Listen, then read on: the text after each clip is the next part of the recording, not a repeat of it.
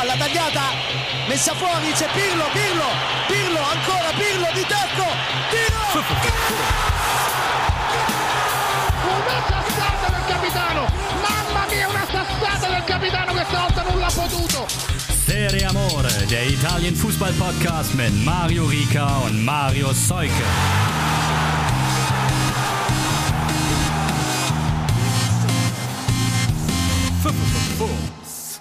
Ciao a tutti. Hier ist die Urlaubsausgabe, möchte man meinen, von Serie Amore, dem Italien Fußball Podcast mit mir, Mario Rica.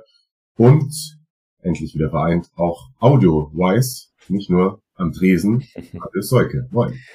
Grüße nach München. Ja, ich muss aufklären. Einige hatten vermutet, ich sei in Italien. Ich war aber einfach nur auf einem Bauernhof in Süddeutschland. Vielleicht der, Italien, Süd, der nördlichste Bauernhof Italiens. Die sogenannte Wiesenflucht. genau, ja. Da habe ich mich entzogen, bin aber wieder zurück. Aber du hast es ja gesehen, als du hier warst. Auch da war ja schon der erste Wiesentag in meinem Stadtteil. Glücklicherweise die Trachtendichte, wenn man sich nicht die ganze Zeit irgendwie und das Volk mischt. Oh, ganz okay eigentlich. Grü Grüße an alle Sechzger. genau. Oh Gott. Ein schönes Erlebnis. Tja, da wärt ihr gerne dabei gewesen, so war es nicht. Apropos unters Volk mischen. Äh, keine Grüße gehen raus an alle Nationalisten, die in Italien gewählt haben. Und das soll jetzt kein, kein äh, Fascho-Blaming sein äh, aus deutscher Sicht. Da muss man ja immer selber aufpassen, auf wen man mit dem Finger zeigt. Aber ähm, ich calle gerne in jedem Land Nazis aus. Und was soll man dazu noch sagen? Also Mitte Rechtsbündnis ist es, glaube ich, ist es, glaube ich, nicht, wie viele konservativen Zeitungen schreiben würden. Aber das hat, glaube ich, auch die EU mit verbockt, was da in Italien passiert ist. Whatever. Wenn sich halt die Linke auch von der Arbeiter-Community entfernt, dann passiert irgendwann sowas. Und das soll es auch schon gewesen sein. Ich glaube, da, da redet man sich jetzt nur um Kopf und Kragen. Aber auch deswegen ist mir heute Morgen erst aufgefallen, Mann, wir zeichnen auf, bevor Italien, lustigerweise in Ungarn, ne? Da das passt. Ja. Da, das passt, da können sich gegenseitig den rechten Arm zeigen. Ähm, die Möglichkeit hat, wenn ich das richtig recherchiert habe, die Nations League A als Gruppensieger zu beenden. Das ist jetzt natürlich die Frage, warum zeichnen wir vor so einem Spiel auf? Ja, weil es halt nicht interessiert. Richtig. Wirklich.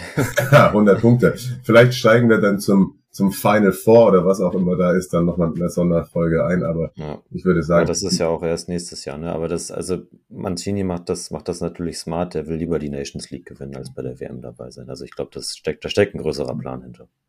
aus der Perspektive tatsächlich natürlich vielleicht eine gute Idee.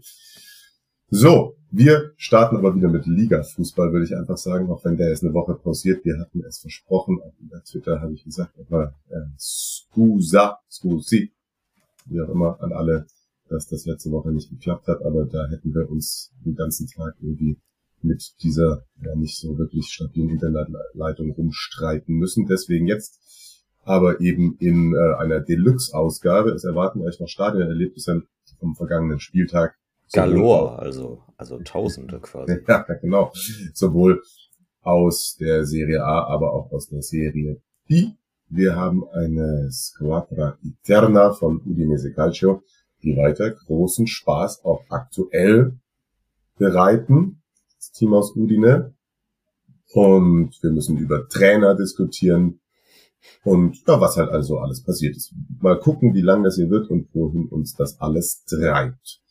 Wir haben nicht gesprochen, Marius, am letzten Wochenende über das Spitzenspiel schlechthin. Und ich muss tatsächlich sagen, äh, ich habe mich stand jetzt noch nie so gerne getäuscht in einer Prediction, was die Saison angeht, als es das bei Napoli der Fall ist. Die SSC gewinnt nämlich durch Tore von Politano und Simeone bei Milan. Giroud hatte zwischenzeitlich den Ausgleich erzielt und damit Napoli nach sieben Spieltagen ungeschlagen mit 17 Punkten auf, gut gleich mit Atalanta auf Rang 1. Haben wir noch weitere Takeaways eigentlich zu Spallettis Truppe oder ist das einfach äh, gerade das Momentum, das sie haben? Sicherlich auch dann in dem Spiel ein bisschen Spielglück, weil ich glaube, Milan hätte durchaus die eine oder andere Chance gehabt, das auszugleichen und auch noch zu gewinnen. Und denke an Kalulu in der, ich weiß nicht, 87. oder so. Mm, aber ja, das, ich meine, das gehört dann ja zu, so einem Momentum auch dazu irgendwie. Und weiterhin, ich glaube, ich habe das schon mal gesagt, ich finde es beachtlich, wie einfach in dieser Napoli-Truppe gerade jeder irgendwie treffen kann. So in dem, in dem Spiel davor macht's, äh, macht's Raspadori irgendwie in der 89. Der Champions League hat er dann ja, glaube ich, auch getroffen, wenn ich mich nicht irre. Ja. Und äh, jetzt äh, Politano gut aus elf Metern, aber der trifft und ähm, Simeone dann auch wieder, nachdem er sich das äh, selbst eingeleitet hat, irgendwie. Das ist schon beeindruckend. Also was, ich glaube, Spalletti hat das halt geschafft, da sehr, sehr schnell eine sehr gute Stimmung zu erzeugen und da zieht halt irgendwie jeder im Moment für jeden mit. Und dadurch äh, gewinnt man den eben auch solche Spiele, wo man jetzt nicht unbedingt die spielbestimmende Mannschaft gewesen ist, aber letztlich auch trotz des, des, des, des teilweise Chancenwuchers für Milan ja trotzdem nicht unverdient. Und ähm, von daher, ja, ziehe ich da auch meinen Hut. Definitiv. Und auf der anderen Seite finde ich, glaube ich, muss man sich um Milan nicht unbedingt Sorgen machen, denn wie du es gesagt hast, da war dann auch ein Spielglück ein ausschlaggebender Faktor. Das war es nicht so, dass sie da äh, komplett irgendwie ähm, unterlegen gewesen wären. 14 Punkte sind auch nur drei Rückstand auf die Tabellenspitze. Ich glaube, das passt schon. Ist halt also jetzt ähm, kommt bei Milan was, was man teilweise letzte Saison irgendwie auch schon mal zwischenzeitlich hatte. Das äh, Verletzungspech wieder hinzu. Äh, und Theo mussten ja von der französischen Nationalmannschaft verletzt abreisen und da ist es dann, glaube ich, nicht so wie bei einigen äh, deutschen Nationalspielern, die vorab schon einen, einen Schnupfen haben und deswegen das, das Ding absagen, sondern die sind, die sind auch wirklich verletzt und fehlen Milan jetzt auch ein paar Spiele, Tonali auch wieder. Ist ja, alles nicht so super langwierig, aber kommt dann halt in so englischen Wochen trotzdem nicht so geil. Ja, definitiv. Das tut weh. Aktuell noch die Meldung gelesen, dass Paolo Maldini sich zu Leao geäußert hat und versichert hat, dass der gerne bei der AC bleiben möchte, aber er auch gesagt hat, dass er nicht unverkäuflich ist. Vertrag läuft ja noch bis 2024. Ja, klar, wenn da in die nächsten Sommer jemand 150 Millionen bietet, dann wird Milan das vermutlich nicht ablehnen. ja, wäre dann auf jeden Fall auch, glaube ich, so, gehört ja auch immer zu guter Transferpolitik dazu. Auch wenn es Fans gerne anders hätten, aber irgendwann ist es halt auch ein, ein Sportdirektor, auch wenn er selber früher Spieler war, dafür zuständig, irgendwann Gewinn reinzuwirtschaften mit so Spielern. Ja? Das ist im modernen Fußball so. Das können die, die, eine Meinung dazu könnt ihr euch gerne selbst bilden.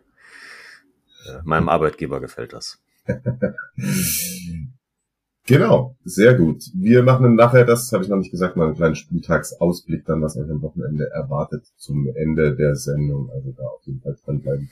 Da sprechen wir dann auch nochmal, was auf die Teams so zukommt.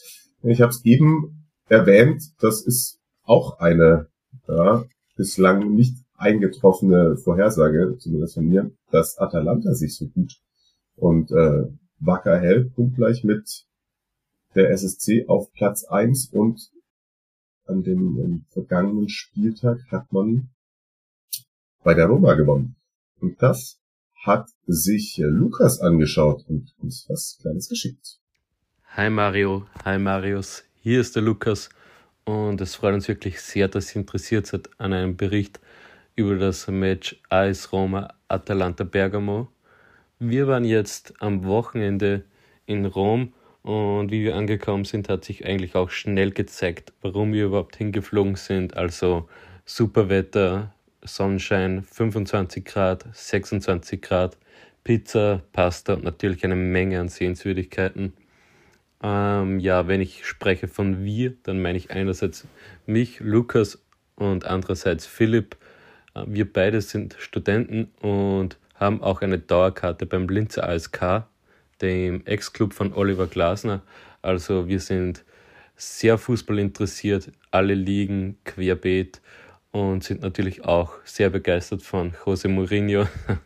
Ich habe heute auch gesehen, genau heute an diesem Tag vor rund 22 Jahren hat er seinen ersten Job in, ja, glaube Lissabon angenommen und da ist ja dann sozusagen genau der richtige Tag, um euch diesen Bericht zu schicken.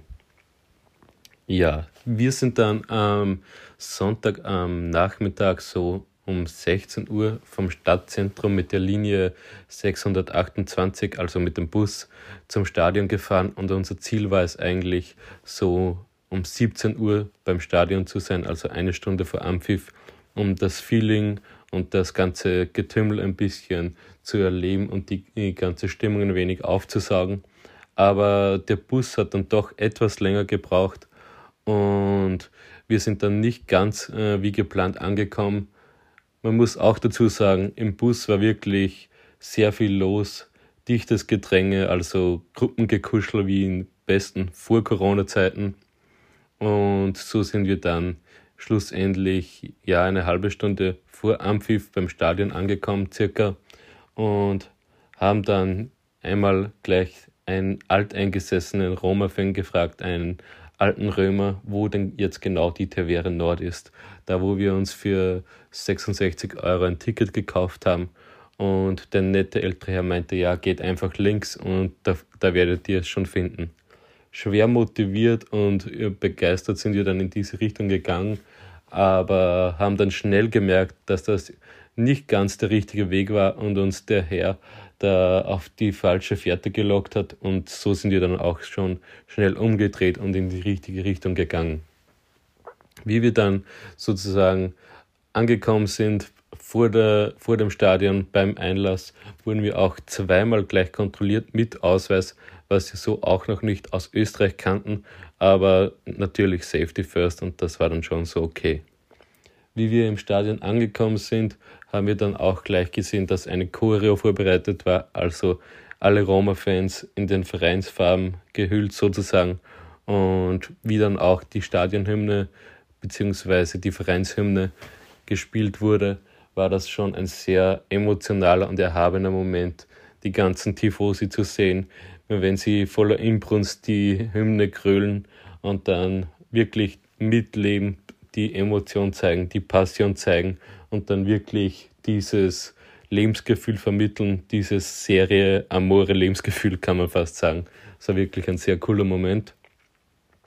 Ich muss auch noch dazu sagen, ähm, wie das Spiel begonnen hat, dass wir besonders den neuen Atalanta-Stürmer, den Rasmus Heulund, beobachtet haben, da dieser bis Sommer noch für Sturm Graz in Österreich gespielt hat und dann jetzt eben für 17 Millionen nach Bergamo gewechselt ist. Für Sturm Graz war das jetzt wirklich eine große Sache. Das war ihr Rekordtransfer.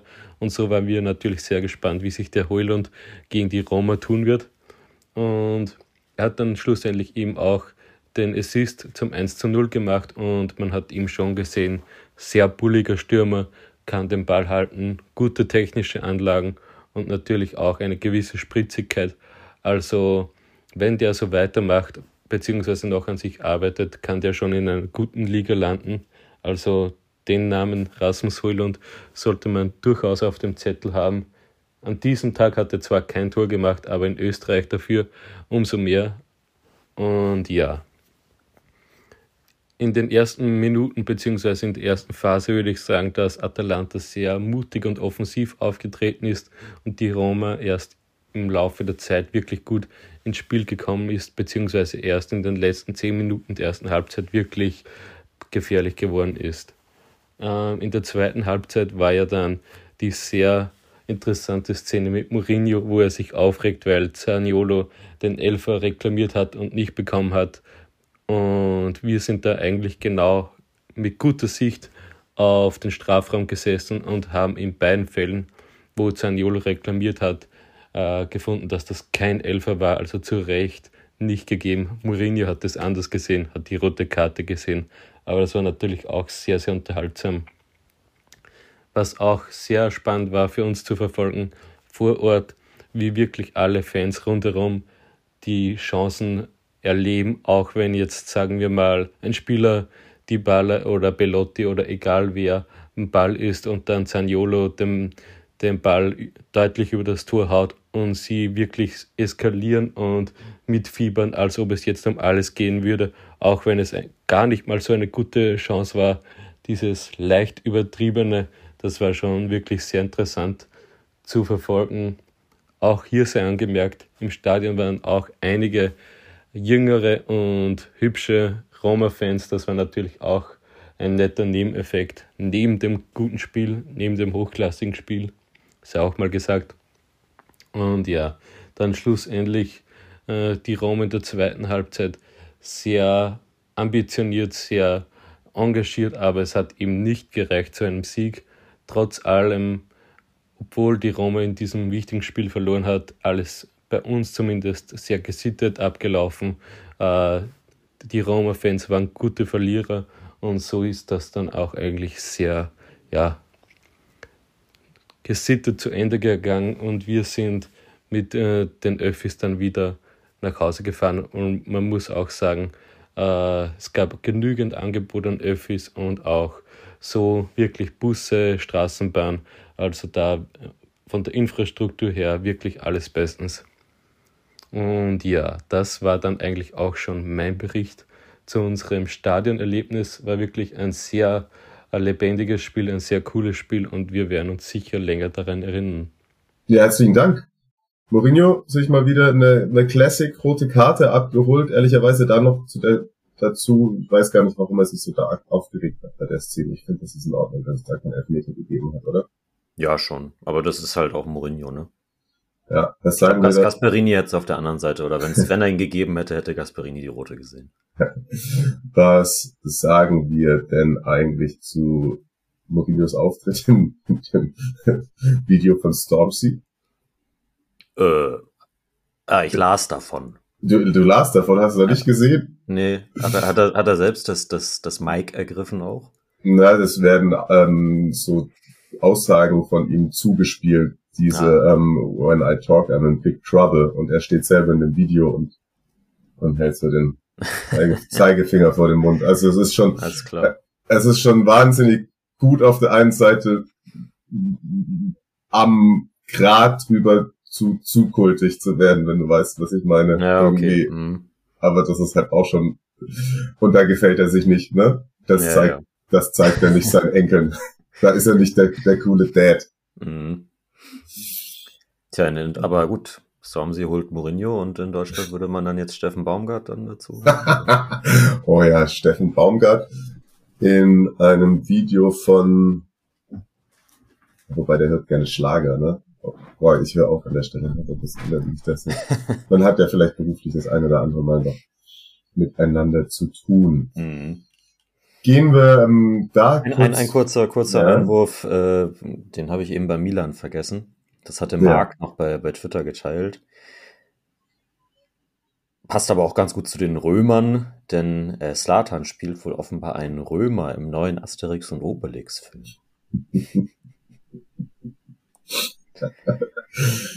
äh, Wir schwufen auch von wegen Showmanship und so, ne? Das, äh, Ja, ja, klar. Oh, da bin ich zum armen Römer. Lass uns mal überlegen, wie der heißen könnte dann. Die, wie hießen die Römer immer? Die, also, ja, irgendwie die- sowas die wie Gallier- Schwanzus Longus, ne? dann machen wir lieber Nasus Longus, oder? Ja, ja. Okay. Grüße. Ansonsten, apropos Rom, Lazio 4-0 bei Cremonese gewonnen.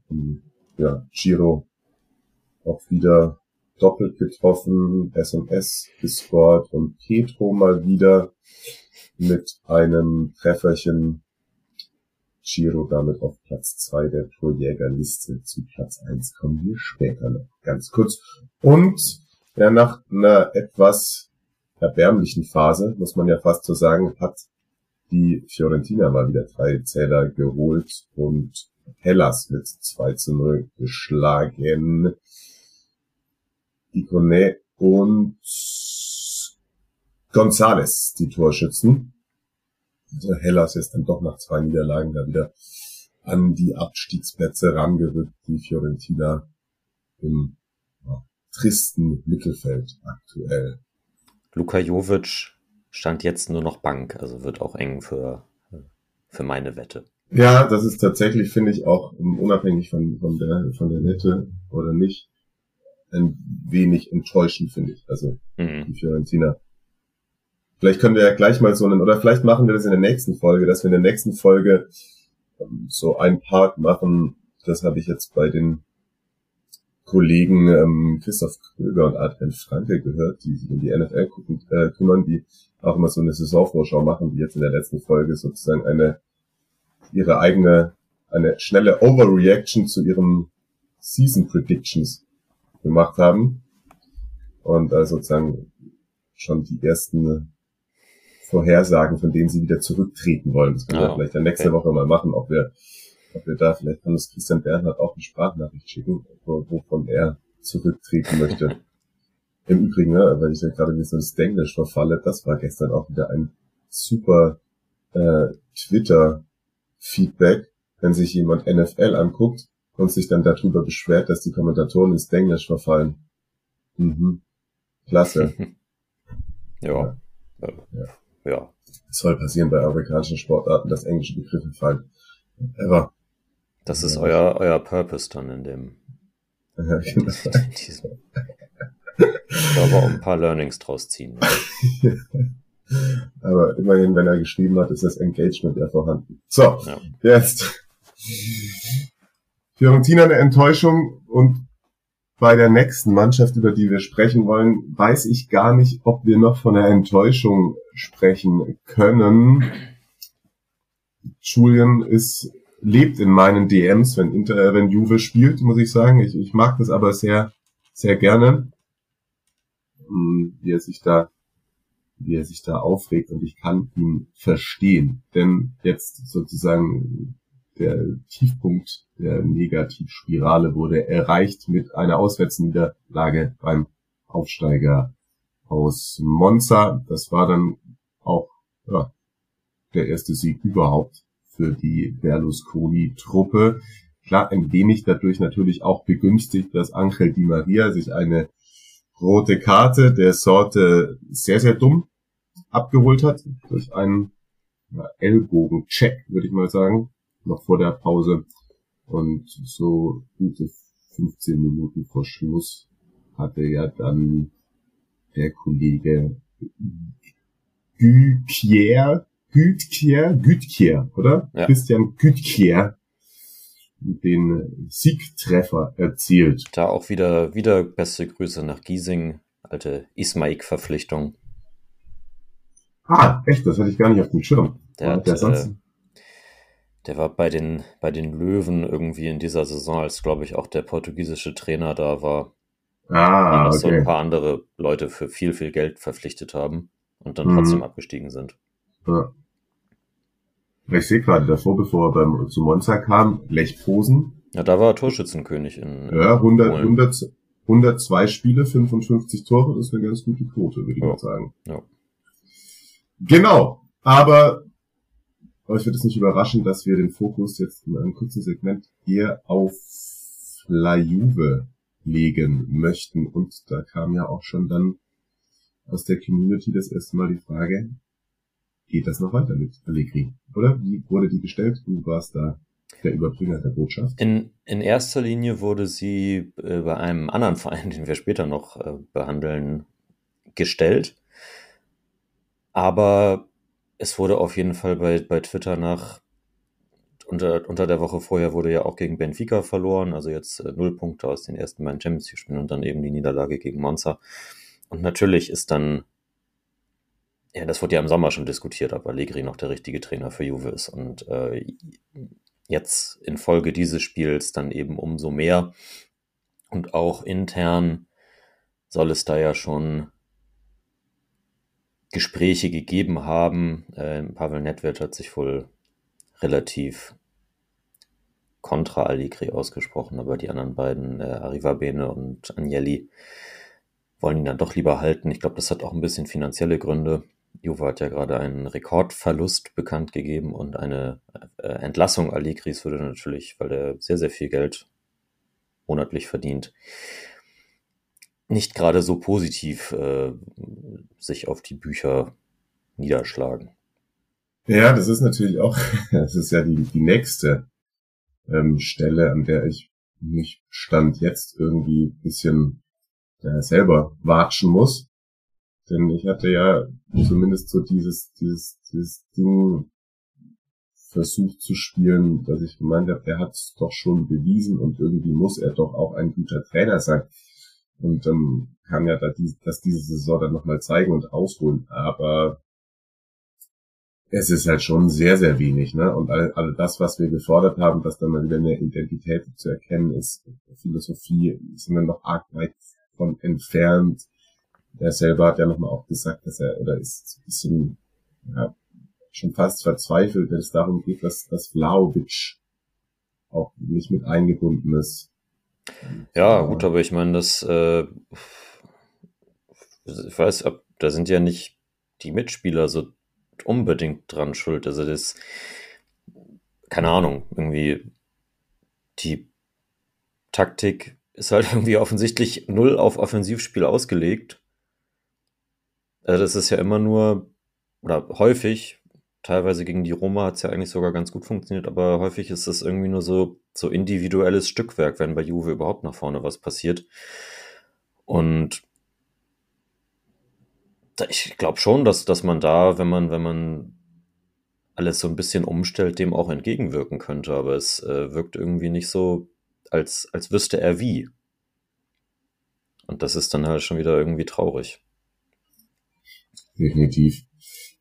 Passend dazu ist jetzt dann auch noch ein Interview mit Kulusewski reingeflogen, der auf die Unterschiede zwischen Conte und Allegri angesprochen worden ist. Das überrascht es natürlich nicht, dass er da auch sich teilweise in Floskeln begibt und sich rauswindet und er sagt, sie sind sehr unterschiedlich, aber er möchte nicht sagen, dass der eine besser ist als der andere, bla bla bla bla.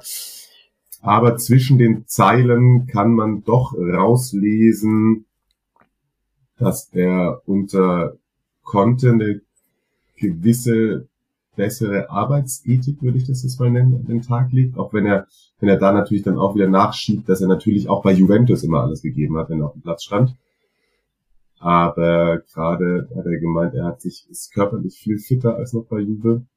Und er hat noch keinen Trainer erlebt, der so motivierend ist, wie es ein Antonio konnte. Ja, also teilweise seine Zahlen bei Tottenham sind ja beachtlich und auch, auch Bentancur, der irgendwie so einen konstanten, äh, jetzt bin ich auch im, im Englischen, wenn mir das deutsche Wort nicht einfällt, Decline an den Tag gelegt hat bei Juve.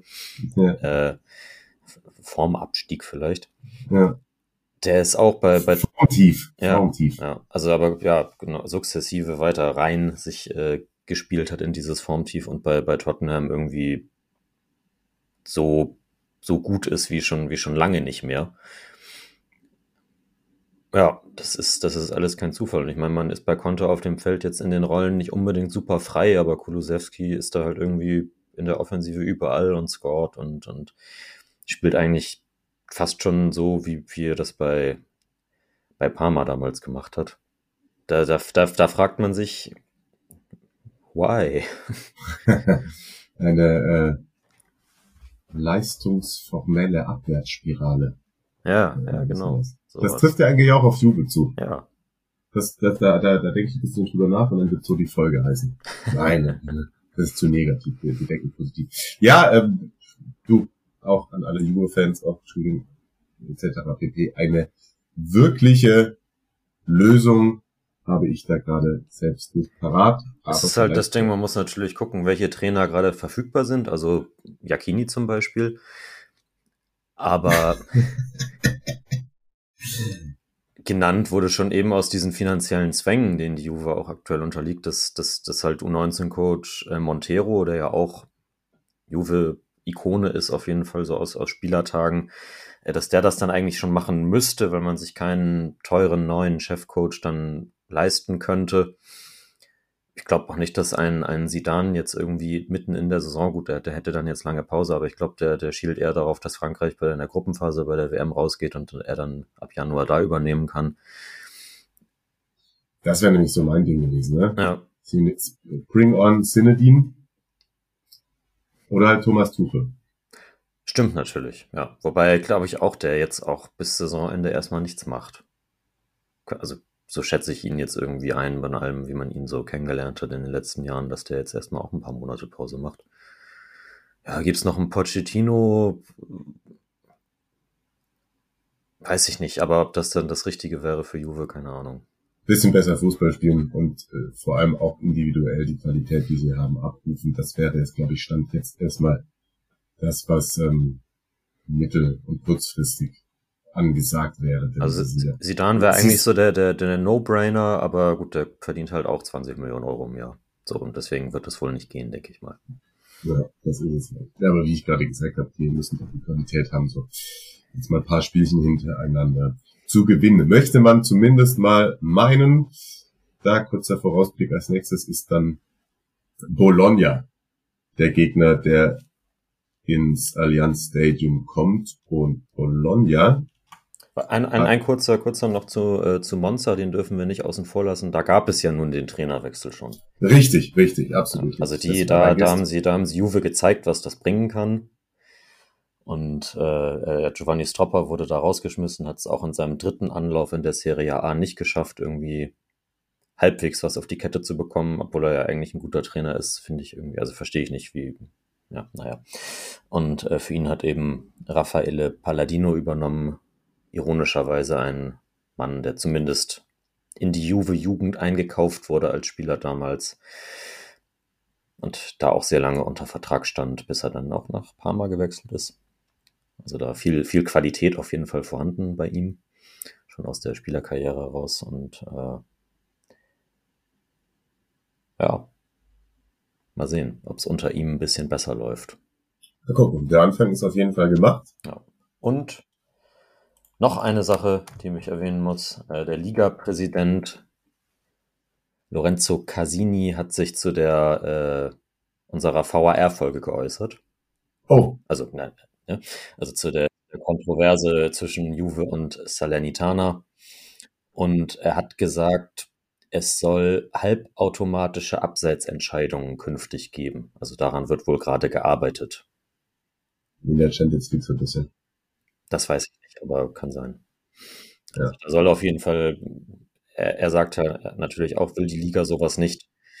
Das, das ist, das ist solche, so, ja, solche Geschehnisse gibt und deswegen möchte man, möchte man da jetzt eine Lösung voranbringen. Mal schauen. Gut. Funktioniert das in der. Champions League dann? Ja, erst ein, zwei Beispiele gesehen. Also es halt, dann wird die Linie automatisch gezogen und dann hast du da so eine Wand, die da ist, sozusagen, du siehst auf das Körperteil. So wird es grafisch zumindest dargestellt. Also hast sozusagen, da ist dann eine Wand und wenn dann um die Zehenspitze durch die Wand Naja, durchgeht, dann ist halt abseits. Ja. Wie das genau technisch funktioniert. Damit habe ich mich jetzt noch nicht auseinandergesetzt. So, noch was oder darf ich jetzt mal eine Überleitung machen? du darfst, du darfst bitte. So, so. Also der nächste Gegner von Juve ist dann Bologna und die haben gegen Empoli gespielt und Justus war im Stadion. Hallo zusammen, wie schon über Twitter angekündigt, ein kleiner Bericht ähm, zum Besuch des Spiels Bologna gegen Empoli. Tolles altes Stadion, was man wirklich mal besuchen kann, das sogar leider umgebaut werden soll. Äh, hatten richtig schön Glück auch noch, dass äh, nach dem Regen vormittags die Sonne rauskam und äh, sehr gut aushalten. Das Spiel war eher mau. Empoli am Anfang gleich so mit zwei, drei guten Chancen, die sie dann aber sich irgendwie selbst auch verbaut haben. Das Spiel ja, war auf dem Weg zum 0-0 der schlechteren Art. Gerade irgendwie das Aufbauspiel von Bologna sah nicht so gut aus. Ähm, dann aber per Abstauber das 1-0 für Empoli, die das die sich auch sehr gefreut haben, war, glaube ich, gefühlt der erste Torschuss in der zweiten Halbzeit. Ähm, zu unserer Enttäuschung Marco Arnautovic leider gar nicht zu sehen, aber ähm, naja, kann ja noch, hat ja vorher schon abgeliefert in der Saison. Ähm, ja, am Ende wurde es ein bisschen ruppiger, fünf gelbe Karten in der Schlussphase. Ähm, kam man nochmal richtig Stimmung auf. Generell eigentlich ganz ein guter Support von den Bologna-Fans. Das konnte man sich gut anschauen, beziehungsweise anhören. Ähm, vielleicht auch noch aus der Kategorie Tutti Liocchi Su. Ich weiß nicht, wer den schon mal dabei hatte. Parisi, der Linksverteidiger von Empoli, hat zwischendurch eigentlich echt ein paar gute Szenen gehabt. Mutig ähm, da aufgespielt und ja, das war's eigentlich so zu dem Spiel auch schon. Interessant war noch zu sehen, dass äh, manche Empoli-Spieler ihre Hosen an ihre, die mitgereisten Fans gegeben haben. Keine Ahnung, ob das so ein Italien-Ding ist, das Trikot dann angelassen. Ähm, ja, weil das ja auch schon mal hier aufkam, Ticket kaufen war total entspannt. In der Touri-Info einfach persönliche Daten dann angeben. Perso wurde dann auch ähm, abgefragt vor vom Stadion und ja, vielleicht sonst, wenn es irgendwen inspiriert dazu fahren, noch ein sehr gutes Restaurant direkt im Stadion, ja, die Trattoria Meloncello. Haben wir gut gespeist vorher. Das war's auch schon. Vielen Dank für eure Arbeit im Podcast. Ciao. Also diesmal kein Treffer von Astronauto Goal. Eine Niederlage gegen Empoli. Aber diesmal, diesmal wirklich das erste Spiel von Thiago Motta. Also da muss ich ja einmal Abbitte leisten bei Luca Vigiani, der, der U19-Coach, der bei dem Sieg gegen Florenz auf der Bank saß. Da, wo ich das sogar geguckt habe, habe ich wohl irgendwie geschlafen dabei, keine Ahnung. Ja. Also, erster offizieller Auftritt an der Seitenlinie für Thiago Motta ist in die Hose gegangen, aber das eben gerade nochmal erwähnenswert, dass Marco Arnautovic die Torschützenliste der Serie A anführt. Und dann ja, bin ich gespannt, wie dann Thiago Motta und der BFC bei, bei Juve dann auftreten werden am kommenden Spieltag. Ganz schnell nochmal drei, vier andere Spielchen. Drei sind's, die wir uns angucken. Sassuolo gewinnt 1-0 bei Torino. Ganz, ganz spätes Tor in der dritten Minute der Nachspielzeit von Alvarez. Ich sag's doch. Der, der wird was. Ja, genau, ja. stimmt, hattest du, hattest du gesagt. Eine Partie, die wir als sehr wichtig angekündigt hatten für beide Mannschaften, endet mit einem 2 zu 1 Sieg für Spezia gegen Sampdoria, obwohl das Team aus Genua durch niemanden geringeren als Sabiri in Führung gegangen waren, dann eine Minute nur später ein Eigentor von Murillo und Zola in der zweiten Halbzeit, also 20 Minuten vor Schluss, wenn ich mich recht erinnere, dann noch mit dem Sieg für Spezia. Und da sind wir dann tatsächlich leider an einem Punkt, wo wir sagen müssen, dass unsere Vorhersagen für Sampdoria doch recht zutreffend waren und das nicht getäuscht hat, was man da auch schon in der Coppa gesehen hat und in den Spielen, die wir dann angeguckt hat, dass das schon ziemlich, oh, ziemlich, ziemlich, ziemlich limitiert ist, was ja. da gespielt wird. Ich tippe da auf einen sehr aktiven Januar Mercato. Definitiv. Ist Gianpaolo jetzt eigentlich noch da? Ich glaube, stand jetzt ja. Und dann die Waldfee. Ja. Ist auch ein, einer, der übrigens, äh, das nochmal da in Hinblick auf Sassuolo erwähnt, einer, der auch vom Markt weg ist, ist ja jetzt Roberto De Zerbi. Ah, wo ist der hin? Brighton. Oh, okay. Da werde ich ihn im Blick behalten, ne? ja, Brighton ist tatsächlich schon, das, das passt eigentlich ziemlich gut. Die sind schon so, finde ich, die.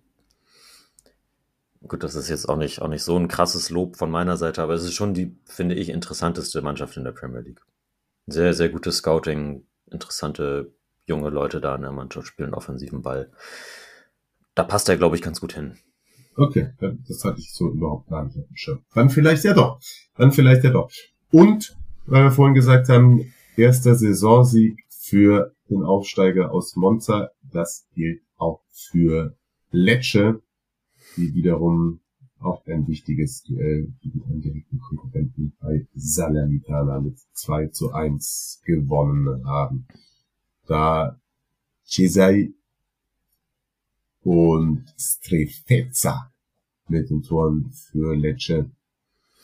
Ein Treffer für Salernitana hat auch ein, einer von Lecce erzielt, und zwar war es ein Eigentor von González zum zwischenzeitlichen Ausgleich. Also da wird jetzt dann auch das Team aus Salerno wieder ein wenig eingenordet, nachdem man davor ja auch eine Weile ungeschlagen war. Hat aber zumindest auch schon sieben Zähler auf dem Konto. Lecce jetzt eben sechs. Ich glaube, das ist für Spieltag 7 für beide Teams ganz in Ordnung, würde ich mal so sagen, weil ja. eben auch genug andere Teams schlechter sind. Jetzt fehlt noch eine Partie. Wer richtig äh, aufgepasst hat und gerade vorhin auch schon den kleinen Spoiler von Marius richtig interpretiert hat, der weiß, dass wir noch nicht über Inter gesprochen haben und die Truppe von Insagi hat verloren. Und zwar mit 1 zu 3 bei Udinese Calcio, der, ja, sagen wir einfach wie es ist, der positiven Überraschung dieser Saison. Ganz frühe Führung eigentlich, was dann gerade auch mal ähm, hätte gut tun müssen, dass Inter ja auch gerade nicht leicht hat und vieles nicht mehr so souverän vonstatten ging. Barella da in der fünften Minute, dann aber Skriniar mit einem Eigentor in der 22. und relativ spät noch in der 84. Bijol und auch hier ein Treffer in der dritten Minute der Nachspielzeit durch Tolgay Arslan. Durch wen auch also, sonst? Ja, durch wen auch sonst. Also Inter wird von ähm, den Ex-HSV geschächtet, sozusagen. Und da sind wir jetzt bei der Mannschaft, wo wir über den Trainer sprechen müssen. Und ich rede natürlich nicht von Andrea Sotil, Insagi. Ich, also, verfolgt gerne, wenn ihr das doch eh nicht getan habt, Thomas Hürner, der ja vor einigen Wochen mal bei uns zu Gast war, auch auf Twitter.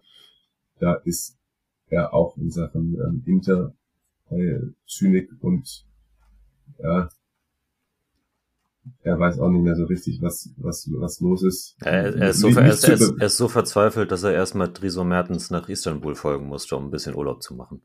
Stimmt. Sehr gut. Grüße. Nee, aber ja, da werdet ihr auch immer informiert, auch unterhaltsam und mit einem gewissen Hang eben zur ja, Zynik. Das lässt sich, wenn man es jetzt nicht mit dem Verein hält, ganz gut lesen, finde ich. Was machen wir denn mit Inter? Also die Ultras haben sich ja äh, pro Inzaghi ausgesprochen und äh, meinten, man müsste die, die Egos hinten anstellen und äh, an einem Strang ziehen. Also da werden auch äh, Parolen, eher Durchhalteparolen äh, formuliert. Ich glaube, dass er immer noch genug Kredit hat, um mindestens bis zur Winterpause im Amt zu bleiben, je nachdem, wie es dann läuft. Und ich meine, es gab ja nun auch schon Spiele in dieser Saison, wo wir gesagt haben, hey, das ist, das ist irgendwie das, das klassische Inter und äh, das, das geht jetzt irgendwie schon den, den, den Gang, den man erwartet.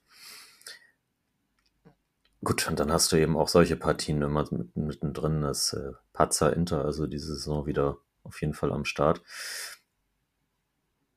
Um da final eine Aussage zu treffen, ist es mir ehrlich gesagt aber auch noch zu früh in der Saison. Ja. ja also ich, ich finde auch, wir haben ja, wir haben ja in der Saisonvorschau schon gesagt, Inzagi müsste jetzt aus den Fehlern der vergangenen Saison lernen.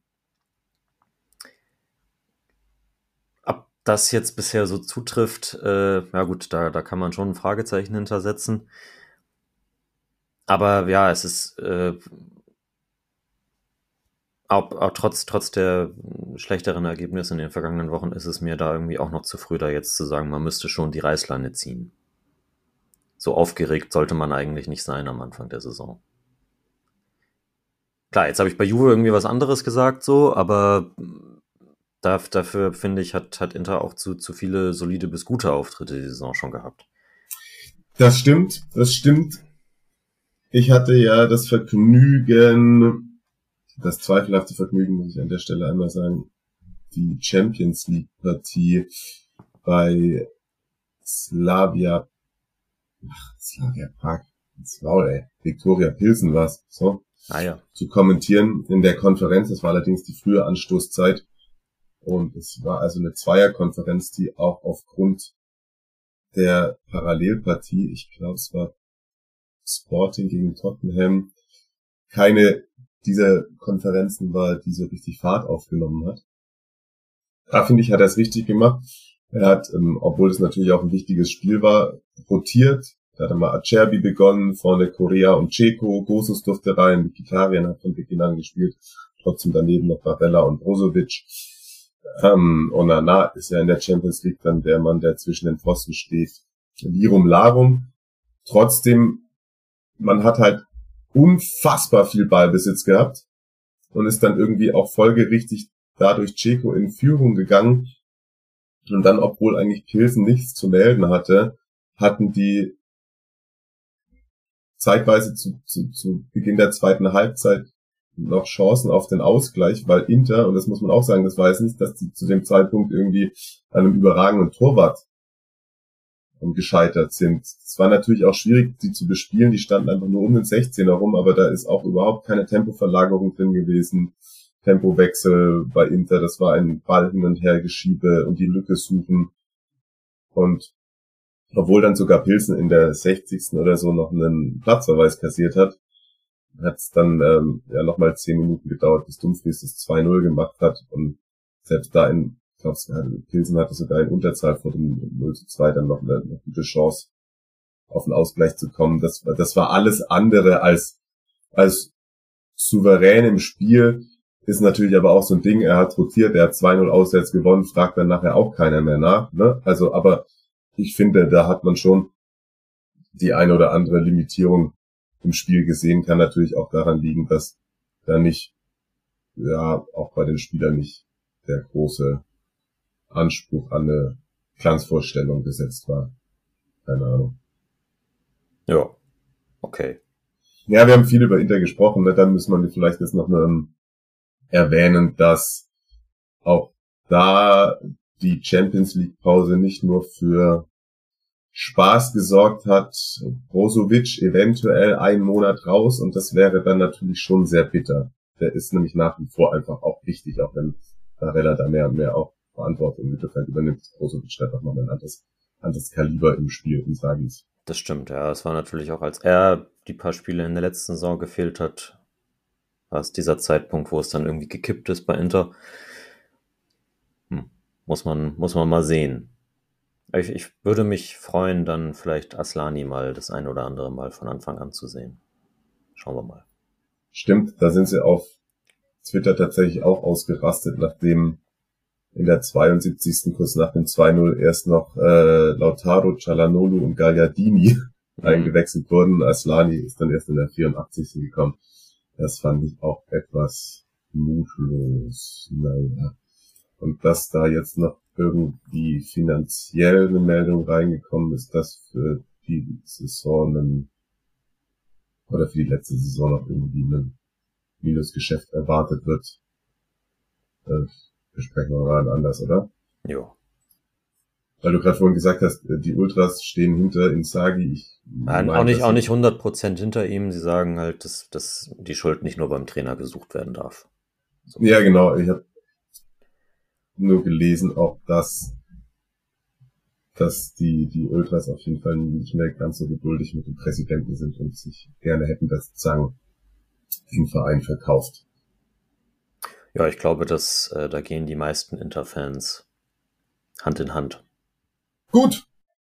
Das war das Negative von diesem Spiel. Das Positive war, und das können wir jetzt auch einfach nochmal unterstreichen, dass äh, Udinese Calcio, wir haben gesagt, in dieser Mannschaft steckt Potenzial und äh, Andrea Sutil bekommt es abgerufen. Ja. Das war der fünfte Sieg in Folge. Michael fragt schon, was ist eigentlich mit Udinese passiert und darf man schon vom Kampf um die Europapokalplätze sprechen? Gianpaolo Pozzo hat ja gesagt, er würde das gerne. Finde ich auch noch zu früh. Klar haben sie im Moment so das, das, das, das krasseste Momentum in der Serie A und ich finde das auch, das macht Spaß äh, und ich finde es beeindruckend, wie die als, als Team funktionieren. Und trotz der, dass das ja mit, man, mit Dolofeo natürlich in der Offensive als Individualist da der beste Mann, aber ja trotzdem schon noch ein bisschen andere Spielanlage als das, was man von ihm aus der Vergangenheit kennt. Er ist ja ein bisschen mehr im Zentrum und nicht mehr so auf dem Flügel. Aber ja, es ist einfach Sotil hat ein Team, das finde ich unter Geoffrey in der letzten Saison ja schon vor allem in der Rückrunde gut funktioniert hat. Das er, hat er mit, mit, mit seinen taktischen Veränderungen, die er dann noch reingebracht hat, nochmal eine Spur besser gemacht. Und die sind einfach wahnsinnig bissig und griffig und äh, stehen massiert, oder wie sagt man das als Fußballkommentator? Ja, kann man so sagen. Ähm, Vom Kompakt. Ja, Gute, Abs gute Abstände zwischen den Leuten und auch Ja. vor dem Tor sind sie tatsächlich auch effektiv, muss man ja einfach genau, sagen. genau. Und es ist ja auch jetzt nicht so, dass sie irgendjemand geschlagen haben. Also die fünf Siege waren ja der erste bei Monza, dann aber gegen die Fiorentina, gegen die Roma, bei Sassuolo und jetzt gegen Inter. Also das ist jetzt nicht irgendwie, dass sie da jetzt irgendwie ein paar Pflichtsiege eingefahren hätten. Man kann jetzt mal noch mal gucken, der, der Oktober, die erste Hälfte des Oktobers ist dann noch bei Hellas gegen Atalanta und bei Lazio. Also nach den drei Spielen, glaube ich, kann man dann durchaus, weil dann auch zehn Spieltage gespielt sind. Ich bin auch Freund von, von so nach dem zehnten Spieltag mal die Tabelle einzuordnen, Mhm. so richtig. Ja, Können wir dann mal machen gut. und dann, dann kann man das auch bei Udinese machen. Es ist auf jeden Fall der, genau, der, der nach Punkten beste Saisonstart der äh, Vereinshistorie. Bisschen äh, intensiver hat sich mein äh, Kollege Pascal mit Udinese auseinandergesetzt. Das könnt ihr bei Transfermarkt nachlesen. Hat ein, ein Porträt geschrieben, ein bisschen, ein bisschen Einordnung von, aus unserer italienischen Redaktion reingeholt. Das äh, lege ich auf jeden Fall wärmstens ans Herz, findet man, wenn man in der Suche nach Udinese sucht, dann da im Vereinsprofil unter den News. Sehr schön. Also, die machen aktuell auf dem Platz viel Spaß. Sie haben auch früher schon das ein oder andere Mal Spaß gemacht und der ein oder andere große Name hat schon in Udine die Fußballstiefel geschnürt. Das bringt uns zu folgender Kategorie.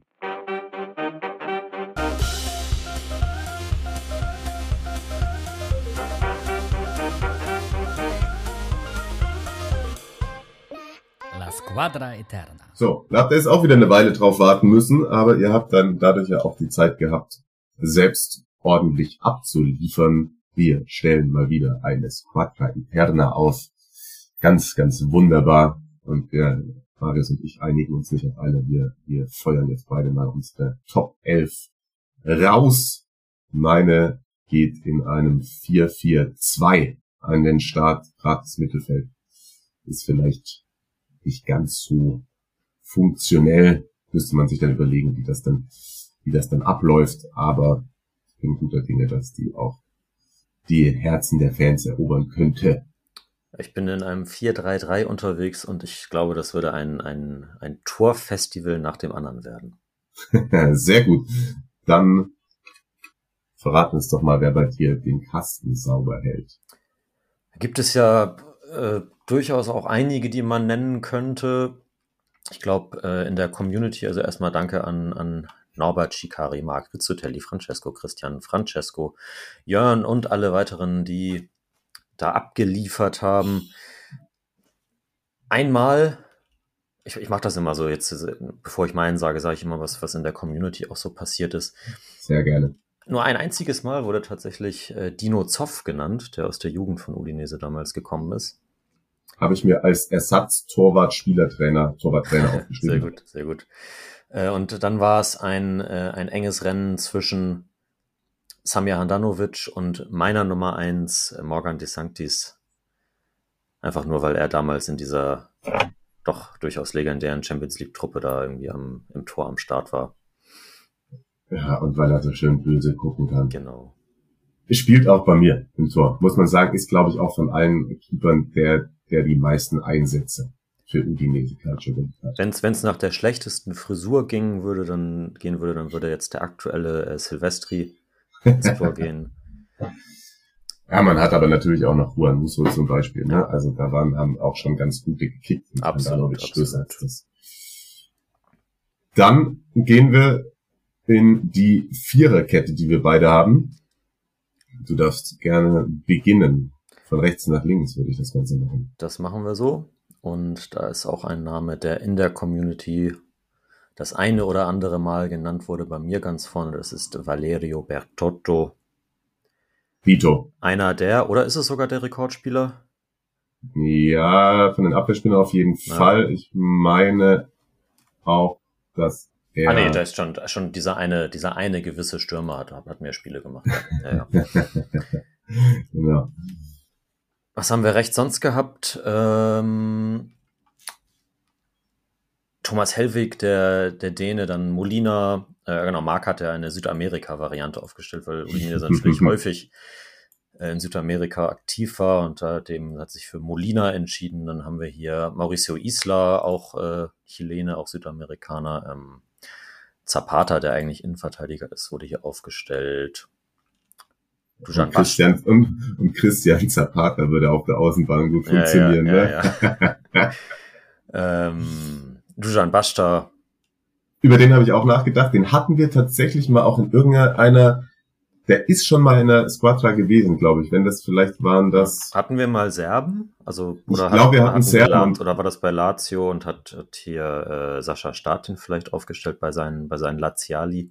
das kann ganz, ganz gut sein, kann in der ersten Staffel oder so. Ja. Den habe ich aber auch. Also der ist natürlich vom Namen her als Abwehrspieler auch prädestiniert eigentlich. Ja. Klar. Gut, dann lass uns zu den Innenverteidigern kommen. Ich glaube, da ist eine Position nicht zu diskutieren. Das will ich doch mal stark hoffen. Ich habe natürlich äh, auch paar Mal Legende äh, Nestor Sensini 265 Spielen für Udinese aufgestellt. Ja, definitiv. Und dürfte auch, auch einer der sein, die äh, in der Community am häufigsten genannt worden sind.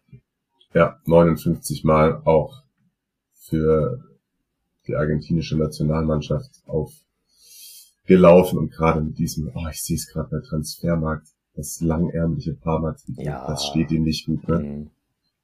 Da, da bekomme ich keine feuchten Träume. Jo, und daneben, Da habe ich äh, einen, einen aufgestellt, den äh, wahrscheinlich sonst, an den sonst niemand gedacht haben wird. Das hat aber persönliche Gründe. Das ist der Schweizer Alain Neff. ah, Der, hat okay. nur, der hat nur fünf Spiele für Udinese gemacht, aber war, als er dahin gewechselt ist, der allererste Profifußballer, mit dem ich ein Interview geführt habe. Als ich glaube, ich war da 17 und ging noch zur Schule. geil. Wie Und- kam das? Ich habe äh, schon so, so Kurzmeldungen für Transfermarkt zu der Zeit verfasst. Und es gab damals noch gar nicht eine richtige Redaktion, aber schon so ein, ein DPA-Feed auf der Startseite. Okay. Und man konnte halt als, als User eben so Kurzmeldungen abschicken. Und das habe ich da auch eben schon natürlich über die Serie A gemacht. Und dann gab es einen äh, geschätzten Kollegen, der auch so ein bisschen so Interviewkoordination damals to- doch schon gemacht hat, obwohl er auch kein Journalist ist, aber da halt Bock drauf hatte. Und äh, der hat mich dann, weil natürlich auch damals schon zu Beratern Kontakt bestand, und die haben uns dann an Alain Neff vermittelt und der hat sich bereit erklärt und äh, da saß ich dann, ich glaube, bevor ich mich getraut habe, die Nummer zu wählen und den Hörer abzunehmen, saß ich, glaube ich, eine halbe Stunde vom Telefon und habe äh, die Nummer gewählt und wieder auf den Knopf gedrückt, dass es ausgeht. Und ja, das, das war sehr aufregend. War dann, glaube ich, total, also das Interview total unspektakulär und auch nicht sonderlich spannend zu lesen, aber Okay. Ja, aber das ist doch eine geile Story. Ja. Und der war, war, also ich, Franco Foda ist ja jetzt entlassen worden beim FC Zürich. Der war sein Co-Trainer da. Ich weiß nicht, ob er bleiben durfte. Aber äh, die erste Headline, die ich bei, bei Google gefunden habe, als ich seinen Namen eingegeben habe, weil ich auch nochmal zwischendurch gucken wollte, ob der nicht, ob da nicht irgendwelche Skandale waren, weswegen ich ihn jetzt lieber nicht aufstellen würde, war eine positive, nämlich Alain Neff rutscht nach Bierdusche über den Tisch. Okay, ja, sehr gut. Bei mir, ja, das Alte mit dem Neuen verbinden, neben Sensini der aktuelle Trainer, Andreas. Ah, gut, das passt natürlich. In der Community haben wir dann natürlich auch häufig den Namen Zapata gehabt, äh, teilweise an der Seite von Felipe, eben häufig Sensini, habe ich ja erwähnt, äh, Edinho, der in den 80ern äh, bei Udinese Ja, gespielt den habe ich auch erwähnt. gesehen. Ähm, Kolovati, Mhm. Äh, wen haben wir da noch gehabt? Zapata, Sensini, häufig. Ähm, äh, Bicao tatsächlich auch mal erwähnt. Aktuell Ja. natürlich am Start. Ja. Aber genau, ja, Sensini und äh, Zapata sind da, glaube ich, am häufigsten die Wahl der Community gewesen. Mhm. Dann haben wir noch die linke Abwehrseite zu besetzen. Ja, da gibt es natürlich auch äh, offensichtlichere Wahlen als, äh, als die meine, aber da habe ich mich für, für den klassischen Rika entschieden und äh, Giuseppe Gemiti aufgestellt. den wollte ich auch machen, den wollte ich auch machen. Aber bei mir, wie du schon sagst, es gibt die ein oder andere ähm, offensichtlichere Wahl. Und wenn man auf Mittelscheitel und Haarbänder äh, steht, dann stellt man natürlich den ehemaligen Sportdirektor von Panik Ostrau auf, der unter anderem auch bei Napoli und Milan in der Serie A gekickt hat. Wir sprechen natürlich von Marek Jankolowski. Ist wahrscheinlich rein qualitätstechnisch der sicherlich beste, den Udinese da jemals hatte. Schon, oder? Ja, würde ich so sagen. Also der hat auch, also man, man auch, äh, ich erinnere mich an, an die EM 2004 mit den Oh ja. Tschechen. Oh ja. Ja, tatsächlich auch 2007 zum Fußballer des Jahres in seiner Heimat gewählt worden. Den war die Champions League genommen. Genau. Genau, Champions League mit Milan gewonnen, Supercup, Clubweltmeister auch und ähm, ja, bei, bei Udinese auch über 100 Einsätze gemacht. Das war die Abwehr, genau. Weitere Namen aus der Community noch äh, muss erwähnt werden. Gemiti tatsächlich auch von, von Rizzotelli auch äh, aufgestellt. Dann haben wir Quadrado auf links, äh, okay. Ja, Wahrscheinlich aus, äh, also er musste halt untergebracht werden in diesem Fall äh, Vincent Candela. Da kann Oh, kann sich- ja. Es war nicht Markus selbst, äh, aber er kann sich auf jeden Fall freuen, wenn, wenn, wenn dieser Name auftaucht. Dann haben wir hier einen äh, Kalori, Galparoli, das sind äh, auch so Spieler aus den 80ern, glaube ich, die mir persönlich nicht so viel sagen, aber auch teilweise sehr, sehr oft für Udinese auf dem Platz standen. Aber dann doch auch letztlich äh, Jan Kulowski, wenn man sie alle Hm. zusammenzählen würde, der, der es dann sein würde. hm. okay. Dann lass uns ins Mittelfeld gehen. Was hat da die Community uns Schönes anzubieten? Boah, viele verschiedene Namen. Also ähm, alleine das, äh, ich glaube, der, der am häufigsten genannt wurde, an dem kommt man aber eigentlich auch, finde ich, nicht vorbei, äh, habe hab ich natürlich auch aufgestellt, ist äh, Zico. Oh. Ah, stimmt. Oh, den, der ist ja Ja. durchgerutscht. Haha. direkt rein äh, reinlaufen lassen quasi in die Falle. ja. Ja, 54 Spiele, 30 Tore. Ich glaube, es war seine einzige Station in Europa. Und äh, so ein, ja, einen der wahrscheinlich besten Fußballer der Geschichte, dass der mal bei Udinese gespielt hat, das äh, finde ich, finde ich schon ganz geil. Und äh, die Community hat ihn entsprechend auch. Also die allermeisten haben ihn auf jeden Fall auch mit, mit in ihrer Elf drin. Ja. Gut, du dann wahrscheinlich auch, oder? Ja, ja, genau. Ja. Was hast du gesagt? 4-3-3, ne? Ja. Okay. Dann, äh, jetzt, dann kann ich schon mal sagen, ja, vielleicht machen wir, machen wir Mittelfeld jetzt. Du machst erstmal dein Mittelfeld und ich mach mein Mittelfeld. Ich kann schon mal sagen, in meinem Mittelfeld wird viel Fußball gearbeitet. Ah, okay. Ja, Das in, mein, in meinem, passt ja auch, passt ja auch ein bisschen zu Udinese, ne? Das ist richtig, das ist richtig. In meinem wird, äh, ja, wird der, der gepflegte Kurzpass gespielt, auf jeden Fall. hm. Zusammen mit Zico stehen da äh, Rodrigo de Paul, unser Hipster-Fußballer der Jahre 2020 und 2021. Ja. Und Stefano Fiore, Hm. auch als äh, ehemaliger Parma UEFA Cup-Sieger natürlich. Leichte Wahl für mich. Ja, das ist richtig. Also da haben wir eine Überschneidung dann mit äh, Rodrigo de Paul. Das ist vielleicht sogar noch einer der kreativsten da, wobei er ja auch eher ein, ein zentraler Mittelfeldspieler ist. Wenn ich es mir genau richtig anschaue, sind, glaube ich, zwei ZMs und zwei DMs, wobei der eine schon auch vorgezogen spielen könnte. Wahrscheinlich müsste ich da so ein bisschen mit einer Raute agieren. Also Das Oder passt, mit- das passt ja auch zu deinem Selbstverständnis von Fußball. genau.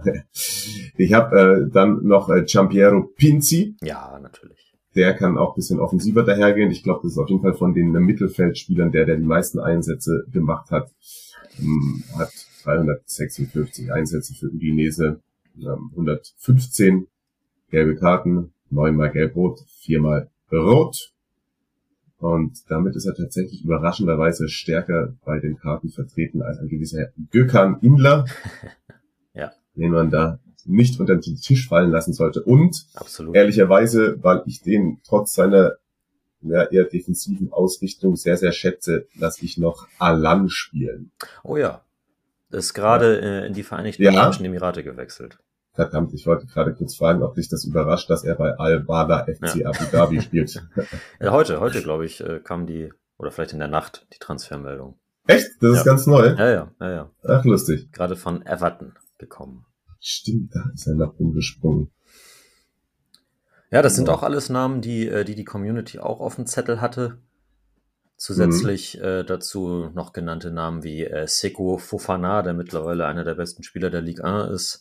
Äh, Bruno, Ja. Fer Bruno Fernandes, vielleicht der meiste Calciatori Sorpresa. Ja, definitiv. Aber, auch, aber trotzdem fast 100 Spiele für Udinese gemacht.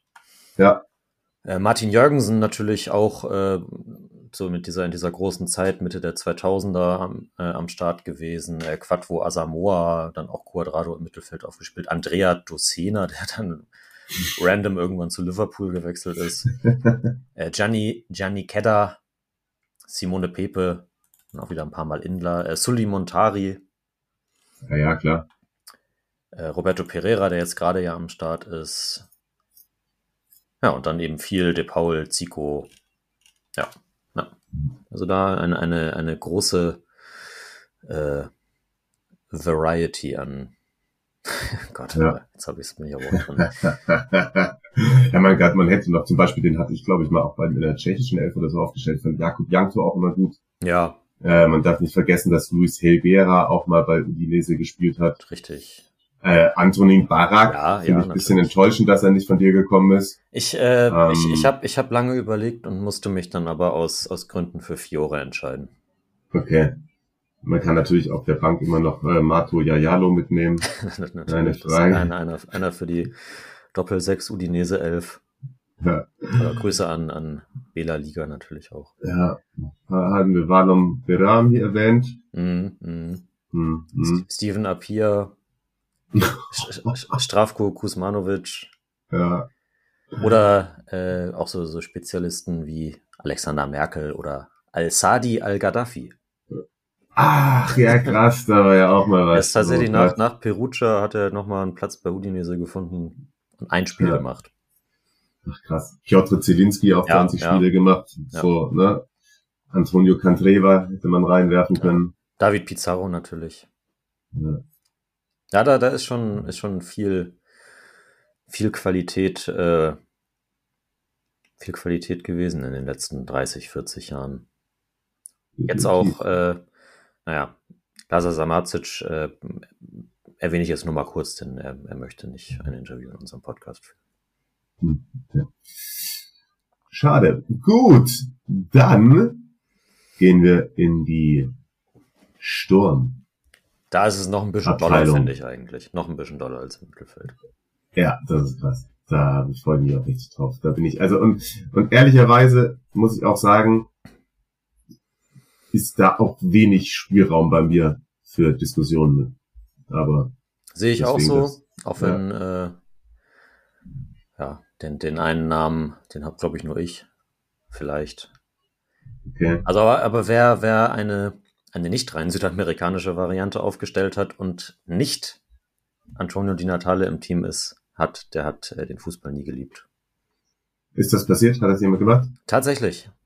Wer? Shikari Ui. und Antonio Di Natale auch. 445 Spiele, 227 Tore, 66 Torvorlagen. Ja. Und noch einer, Rizzutelli auch. Der hat nur, nur Quagliarella alleine im Sturm stehen. Okay. Naja, gut. Ja, dann sag mir bald, also bei dir spielt die Natale? Genau, auf dem, quasi auf dem rechten Flügel im 4-3-3. Ja. Von links kommt BVB-Legende Marzio Amoroso. Oh, ja. Ja. Musste ich, musste ich auch reinnehmen. Ja. Das, äh, so als er, als er nach Dortmund gewechselt ist, kannte ich ihn ja von Parma schon und man, man hat der mich verzaubert. Also in Parma war er ja nicht so gut wie in Udinese vorher, wo auch Torschützenkönig geworden ist, einem gewissen Oliver Bierhoff nachgefolgt ist, der, Mhm. ich weiß nicht, ob du den oft, hast du Bierhoff? Nein, auf keinen Fall. Äh, auch ne, aber eine sensationelle Quote für, äh, für Udinese hatte. Zwei- 96 Spiele, 62 Tore, Torschützenkönig da geworden, dann ja zu Milan gegangen. Da, danach kam Amoroso, wurde Torschützenkönig, äh, ist zu Parma gewechselt, war da auch gut, aber nicht so herausragend und ging dann nach Dortmund und äh, ja, Samba, Samba. Ja. Ah, gut, da gibt's schon sehr viele, ne? Auch ähm, Andrea Carnevale hätte man drüber nachdenken können. Alexis Mhm. Sanchez ist, glaube ich, von der Community das eine, ein oder andere Mal genannt Absolut, worden. zu Recht. Absolut zu Recht. Abel Balbo. Ja, genau. Das ist der, den, den äh, Shikari in den Sturm gestellt hat, unter anderem Mhm. neben äh, Vincenzo Jaquinta. Richtig. Da konnte ich kurz einhaken. Also bei mir ist es eine Doppelspitze mit Antonio Di Natale und Vincenzo Iacuta. Ah, also ein bisschen, bisschen Mafia muss auch mit rein, sagst du. Genau, ja. Ich habe Also, äh, hm? Ja, ja sag du noch bitte ich hab, deins. äh, in, in, in der Mitte als Turm the one and only Carsten Janker.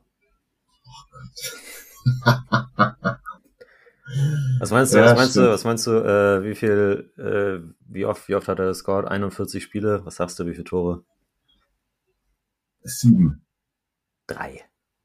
Ja, Ja, also ich hätte als einzige Alternative, die ich noch äh, akzeptieren würde, bei mir im Sturm wären Antonio Floro Flores ja. und der geht auf jeden Fall auf der Bank mit ähm, bemerkenswert komischer Fußballer, den ich irgendwie nie verstanden habe, aber der sofort in meinem Gedächtnis hängen geblieben ist. Liegt vielleicht an dem tätowierten Kussmund am Hals, aber diese 1,89, wie die sich teils bewegt haben oder auch nicht bewegt haben. Cyril Tereo. Ah. Erinnerst du ich dich? erinnere mich, ja, ja. Ja, Stimmt, der hatte auch mal eine ganz gute Phase. er war dann auch nochmal bei Florenz. Cagliari. Ja, komisch, komisch. Ja. Hätte, hätte er noch, es gibt ja noch, gab ja noch andere, also kurz zu den bisher nicht erwähnten Namen kommen dann noch so Duvan Zapata, Luis Muriel, die, da- die sicherlich später stärker waren als zu diesem Zeitpunkt. Äh, Roberto Sosa, Fernando Llorente, Marco Del Vecchio, Hermann Denis und Schumacher. Ich glaube, den hattest du irgendwann mal, waren es bei den Brasilianern, aber irgendwie. Ja, den hatte ich bei den drin. Brasilianern drin. Ja. Den hatte ich bei den Brasilianern drin, safe. Ja, ja, genau. Sehr gut. Haben wir noch irgendwas aus der Community vergessen? Nicht, dass jetzt da noch Namen auf der Straße liegen bleiben.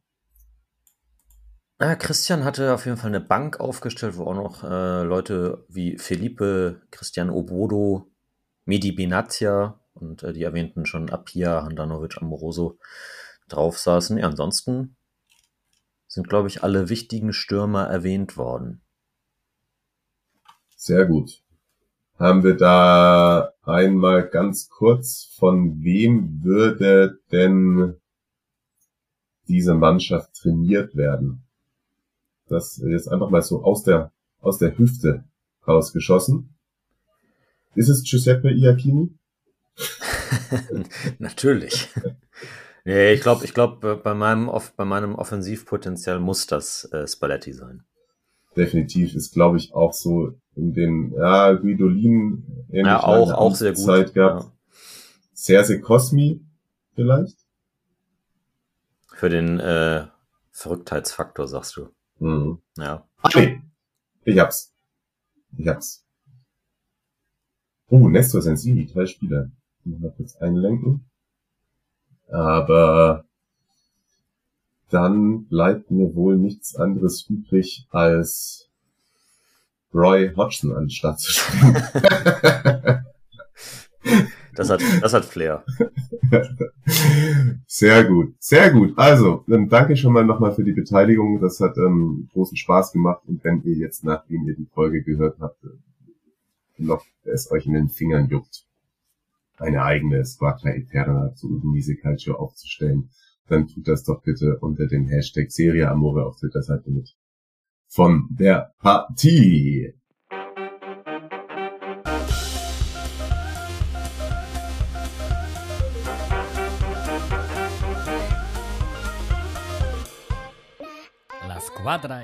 Und weil wir gerade schon bei den Trainern waren und sich das als ein oder andere Mal ja auch schon äh, gewünscht wurde, an dieser Stelle einmal, wenn ich mehr Zeit habe, werde ich auch wieder anfangen, Kapitelmarken zu setzen oder so. Das war ja auch ein Feedback der vergangenen Saison. Es ist aktuell, aktuell.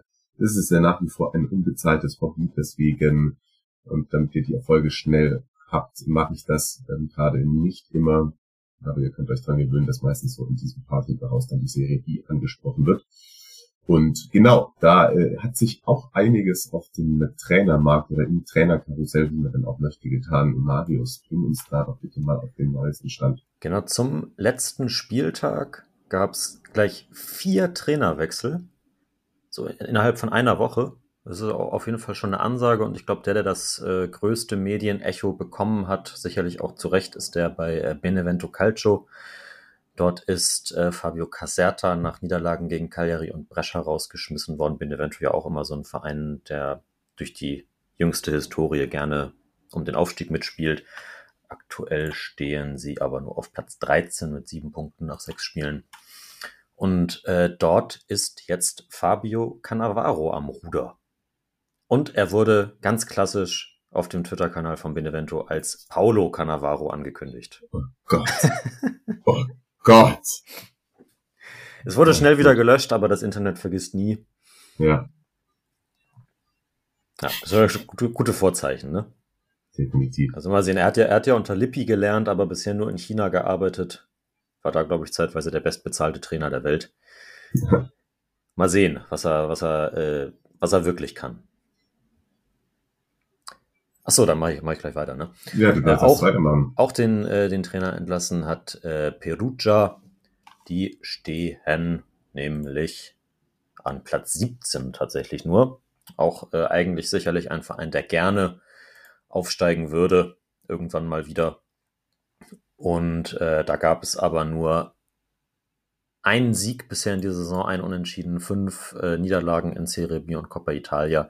Und äh, Fabrizio Castori musste da gehen und für ihn ist jetzt Silvio Baldini am Start. Den kennt man auch noch so aus Serie A-Tagen Anfang der 2000er. Ich glaube auch bei Brescia dürfte er Roberto Baggio trainiert haben, wenn mich jetzt nicht alles täuscht. Hm. Nummer drei im Bunde der Tabellenletzte, letzte Saison noch knapp am Aufstieg gescheitert. Pisa jetzt nur zwei Punkte aus sechs Spielen. Da ist Rolando Maran entlassen worden.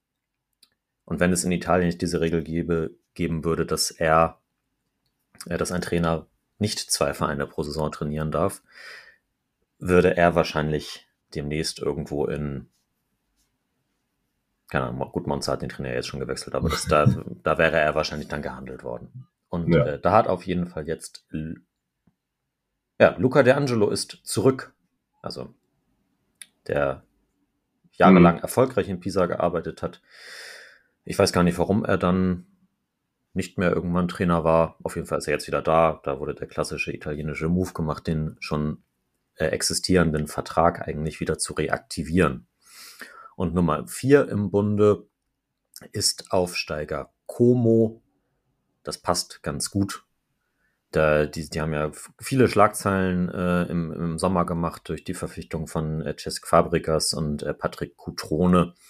Dort ist äh, Giacomo Gattuso, der Aufstiegstrainer, aber nicht entlassen worden, auch wenn man mit nur drei Punkten aus sechs Spielen nicht wirklich gut gestartet ist.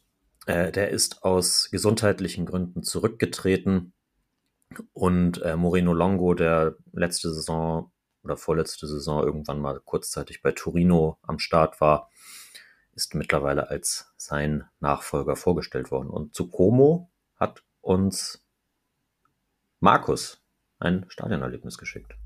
Ja, genau. Ich habe äh, gehört, der war sich dann in, in, in der Immobilie angucken am See. Vermutlich, vermutlich. Aber er hat, er hat das Geld dann doch lieber in, äh, in, in Merchandising-Produkte gesteckt, glaube ich. Das eine oder andere Bild aus den Stores in Venezia vom äh, Kappa Outlet. Er hat uns auf jeden Fall fast einen eigenen Podcast aufgenommen. Bitte. bitte.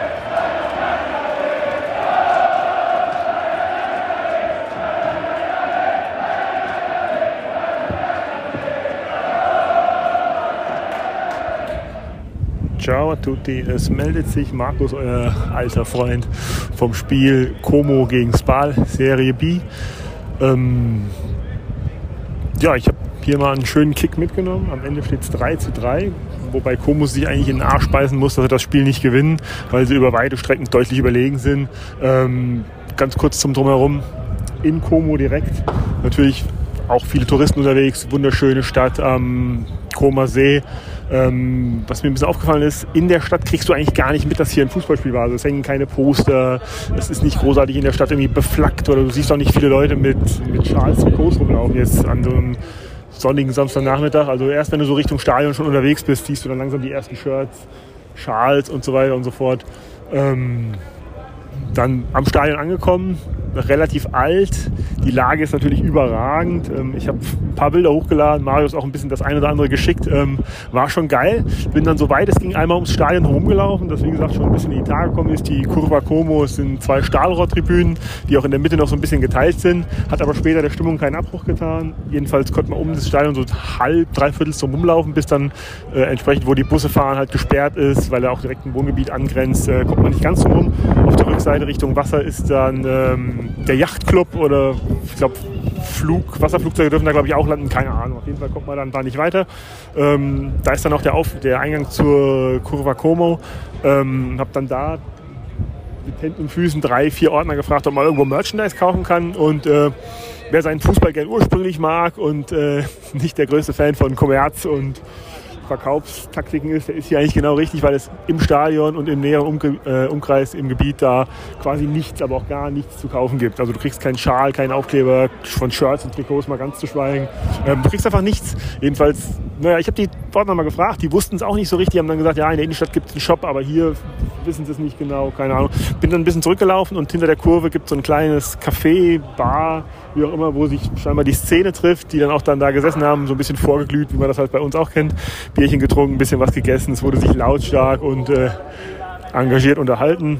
Ähm, ich habe dann die Verkäuferin da, die Bedienung gefragt, wie es aussieht, äh, ob die vielleicht was wüsste, ob man irgendwo vielleicht wenigstens mal einen Schal herbekommt. Da hat sie dann gesagt, ja, äh, sie weiß es nicht genau, aber sie fragt mal, äh, ist dann raus aus dem Laden an so einen großen Tisch rum, ähm, wo sich die Ultras von Como getroffen haben, hat, ist dann da mitten reingeplatzt in das Gespräch. Hallo, guten Tag, wie sieht's denn aus? Wo kann man hier Schals kaufen? Wisst ihr das zufällig? Ähm, hätte ich mich persönlich jetzt nicht, was heißt nicht getraut, also hätte ich unangebracht gefunden, die, die Jungs von der aktiven Szene da zu fragen, wo man hier als Touri irgendwie Merch abgreifen kann. Äh, sie ist da auf jeden Fall eiskalt rein, hat gefragt, hat auch eine Antwort bekommen. Es hieß vielleicht im Stadion, aber eher auch wieder in der Stadt. Naja, zurück zum Schalter, ähm, wie man das kennt, aus so einer kleinen Schießscharte. Natürlich personalisierte Tickets kaufen am Spieltag, überhaupt kein Problem. Ähm, habe dann auf der überdachten Haupttribüne gesessen, äh, perfekte Sicht auf, auf das komplette Stadion, Lage am Kummersee, Weltklasse überragend, die Berge, die Wohnhäuser im Hintergrund. Also jeder, der, der irgendwie hier in der Nähe ist oder hier irgendwie vorbeikommt, wenn ein Spiel ist, zieht euch das auf jeden Fall rein. Wunderschön gelegen. Ähm, das Spiel dann, wie gesagt, spektakulär, zwischenzeitlich 3 zu 3 am Ende. Ähm, Spar geht 1 zu 0 durch einen Flachschuss in Führung. Erste Chance, kann man sagen, erstes Tor. Äh, danach kam Como aber relativ schnell zurück, ähm, angeführt von Cesc Fabregas, der eine Stunde auf dem Platz war, von Anfang an gespielt hat mit Kapitänsbinde, der auch ein gutes Spiel gemacht hat, wo man auch gemerkt hat, dass der, ja, vielleicht, zumindest nicht bei allen, aber bei vielen, die da auf dem Platz stehen, eine, eigentlich mal früher eine Klasse, mindestens eine Klasse besser war als die meisten, die dabei waren. Hat dann auch das ein oder andere eingeleitet. Ähm, wie gesagt, nach dem 0 zu 1 Como weiterhin drückend überlegen, macht dann durch den äh, König von Como, Patrick Cutrone, das 1 zu 1 äh, und spielt auch bis zur Halbzeit im Grunde genommen nur noch durch. Nach 20 Minuten ungefähr muss Como eigentlich das 2-1 machen. Äh, starker Querpass, ich glaube von der Nummer 77 Name, könnt ihr euch gerne bei transfermarkt.de raussuchen. Äh, legt quer und der Stürmer tritt in der Mitte freistehend über den Ball. Äh, XG wahrscheinlich von 80, 85, keine Ahnung. So geht's mit 1 zu 1 in die Kabine. Bisschen bitter, wie gesagt, für Como, die zu dem Zeitpunkt eigentlich schon führen können oder sogar müssen. Ähm, aber nach der Halbzeit ging es dann gut los. Wieder Kutrone 2 zu 1, starkes Ding gemacht. Ähm, auch direkte Vorgabe von Fabrikas. Eigentlich Winkel relativ spitz, aber Crutone, Mailänder Schule, knallt das Ding ins lange Eck, 2 zu 1, Publikum geht komplett steil. Ähm, und auch dann ab da spielt eigentlich nur noch Como. Spal wirkt teilweise ein bisschen hilflos, fault relativ viel, kann vielleicht bei einem, bei einem Konter von Como, wo dann der die Nummer 10 war es, glaube ich, äh, ein von Como, der eigentlich schon weg ist, voll in die Beine rotzt von hinten. Äh, mit Gelb ist er dann sehr, sehr gut bedient. Ähm, weiterhin macht Como das Spiel. Und irgendwann macht Zwahl aus dem völligen Nichts das 1 zu 1. Entschuldigung, das 2 zu 2 natürlich. Macht das 2 zu 2. Keiner wusste richtig, wie es geschah. Und ab da ist wieder Stecker gezogen bei Como und nur noch Spal spielt. Für weiß ich, so 10, 15 Minuten will Como nicht mehr viel gelingen, aber dann wieder, wie beim 2 zu 2, fällt auf der anderen Seite das Tor. Como 3 zu 2. Auch stark. Publikum wieder voll da. Ähm, und dann ist auch schon die Nachspielzeit irgendwann angebrochen. Und eigentlich muss es Como nur noch runterspielen. Und sie haben das, aber sie haben dasselbe Problem wie schon die ganze Saison. Sie kriegen es einfach nicht über die, über die Zeit gerettet. Irgendwann während der Nachspielzeit nimmt sich der eine von Spal, weiß ich nicht, aus 35 Metern, mehr oder weniger aus Verzweiflung, äh, rohrt er das Ding einfach mal drauf und schweißt den halt wirklich ins Eck ein. Ähm, hat den Heimfans jetzt nicht sonderlich gut gefallen und er dreht natürlich um, rennt über den ganzen Platz zum Auswärtsblock, lässt sich da feiern und kurz drauf ist dann auch Abpfiff. Wie gesagt, 3 zu 3. Ähm, Stimmung war sehr gut. Vor allem dann, wenn man bedenkt, dass nur die Haupttribüne überdacht ist, der Rest ist offen. Ähm, das Stadion ist auch bei weitem nicht ausverkauft gewesen. Also die Stimmung hätte deutlich schlechter sein können. Die Heimfans haben gut Radau gemacht. Auch den Auswärtsblock hat man ab und zu mal gehört.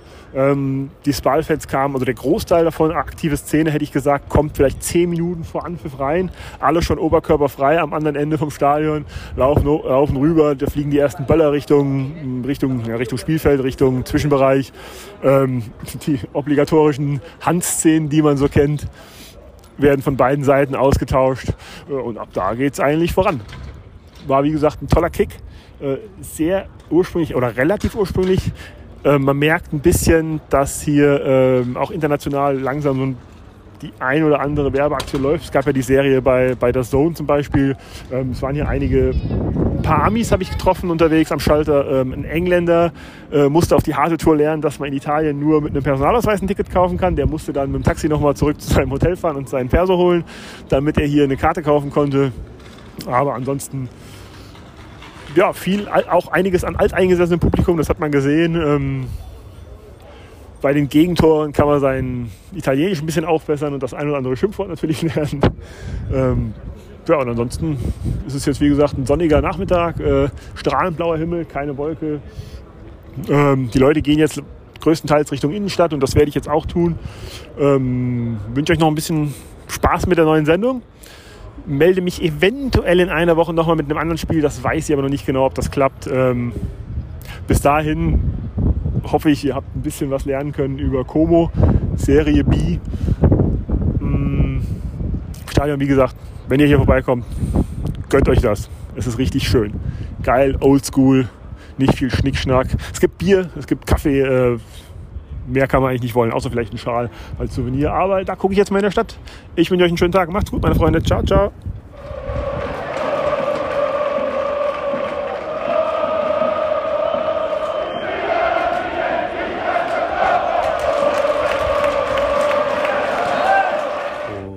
Zwischen der Haupttribüne und dem Spielfeld, da ist wenig Platz. Ne? Da könntest du nicht zweispurigen Autoverkehr durchführen. Ne? Das würde da Probleme machen.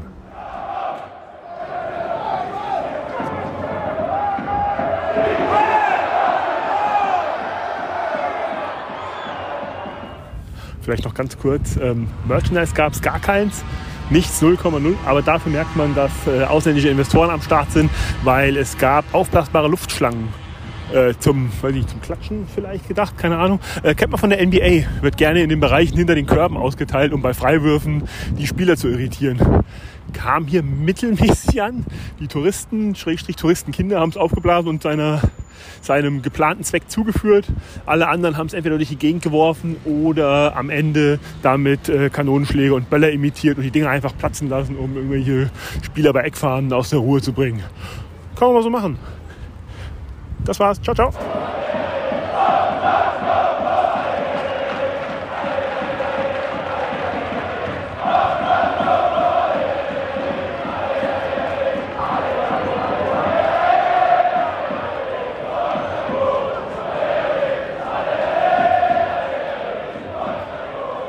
Ja, herzlichen Dank, lieber Markus. Noch abschließend zur Serie B. Ähm, Genoa pirscht sich wieder langsam oben ran. Parma aktuell auf Rang 8 oben. Regina Brescia und Frosinone. Topspiel des Wochenendes ist dann Brescia, der Zweitplatzierte zu Gast beim vierten aus Bari. Das ist schon mal ein kleiner Ausblick und wir haben es euch versprochen, wir holen euch noch kurz ab, was dann am Wochenende auf euch zukommt, wenn der Ball wieder in der Liga rollt. Hier mit gleich verbunden der Aufruf, das Tippen nicht zu vergessen. Und vielleicht mache ich das jetzt direkt auch. Und ich mache das das erste Mal, ähm, dass wir einfach die Spieltagsübersicht, das kam jetzt gerade einfach so, die Spieltagsübersicht machen wir jetzt einfach in der Kategorie, dass wir durchgehen den Spieltag, der euch erwartet und ich euch live zurufe, was ich jetzt hier als Tipps eintrage. Marius, was hältst du davon? Es äh, leitet natürlich zum Abgucken ein. Ja, ich weiß nicht, ob das beim sinnvoll ist. Der Spieltag wird eröffnet mit einem 1 zu 1 zwischen Neapel und Torino. Meinst du, da äh, kann der, kann der Juric der Offensivpower mal wieder was entgegensetzen? So ist es. So ist es. Ja. Da haben wir ein Topspiel als nächstes, ne? Dann haben wir ein absolutes Topspiel, in dem Milan die Roma mit 2 zu 1 schlagen wird. Inter. Äh, Inter. Inter, was habe ich gesagt? Milan. Ja. Gott, das ist mir schon mal passiert. Nein, sorry, ich war gerade in der Zeile drunter schon wieder. Äh, äh das Hirn hat da Übertragungsschwierigkeiten gehabt. Also Inter gewinnt gegen die Roma mit 2 zu 1. Milan als nächstes feiert einen ungefährdeten 2 zu 0 Auswärtssieg bei Empoli. Lazio lässt mal wieder krachen und gewinnt mit 5 zu 1 wow. gegen Spezia. Bei Sassuolo gegen Salernitana fallen auch einige Tore und ich muss mir überlegen, ob das Team aus Salerno da einen Punkt holt, glaube aber nicht, deswegen gewinnt Sassuolo mit 3 zu 2. Lecce und Cremonese teilen sich die Punkte, 1 zu 1 geht's da aus. Sampdoria kommt gut gestärkt aus der Pause. Der Trainereffekt bei Monza ist vorbei und Giampaolo ermauert sich ein 1 zu 0. Bei Atalanta gegen die Fiorentina gibt es auch ein Remis. Das Ganze endet 1 zu 1. Juventus gegen Bologna endet mit so einem richtig ekligen 2 zu 0 für die Juve. Und am Montagabend setzt Udinese Calcio die Siegesserie fort und gewinnt mit 1 zu 0 bei Hellas. Verona. Also, hier habt ihr es zuerst gehört. Das sind meine Tipps. Ihr tragt sie gerne auch mit eigenen Ergebnissen jetzt in diesem Moment, wo ihr diesen Podcast hört, ein, damit sich nachher keiner beschwert, dass er das Tippen vergessen hat. Marius, das würde ich dir auch ans Herz legen. Ich hab schon. Du hast schon. Sehr gut. Dann sind wir gespannt, was du da getippt hast und würde sagen, wenn wir jetzt nicht mehr allzu Wichtiges auf dem Zettel haben, außer dass ihr nach wie vor aufgerufen seid, Feedback zu senden, euch zu beteiligen, gerade auch am Wochenende einfach unter dem Hashtag Serie zu den Spielen. Wir lesen da immer sehr gerne rein, bevor dann die nächste äh, ähm, Ausgabe aufgezeichnet wird, würde ich an dieser Stelle nochmal mich bedanken für eure Geduld. Jetzt habt ihr diese Urlaubsausgabe. Diese habe ich hier heute auch mit einem anderen Mikrofon aufgezeichnet. Ich hoffe, das konnte man sich so anhören. Ich sage, bleibt stabil, bleibt gesund. Und Marius, ich freue mich dann auf nächste Woche, wenn wir wieder ganz brandaktuell die Geschehnisse aus der Serie A einordnen können. So wird's gemacht. Ich wünsche euch auch eine gute Woche. Bleibt gesund und dann hören wir uns ja, dann nächsten Montag oder wann ihr mögt wieder. Liebe Grüße, danke fürs Zuhören. Ciao. Ciao.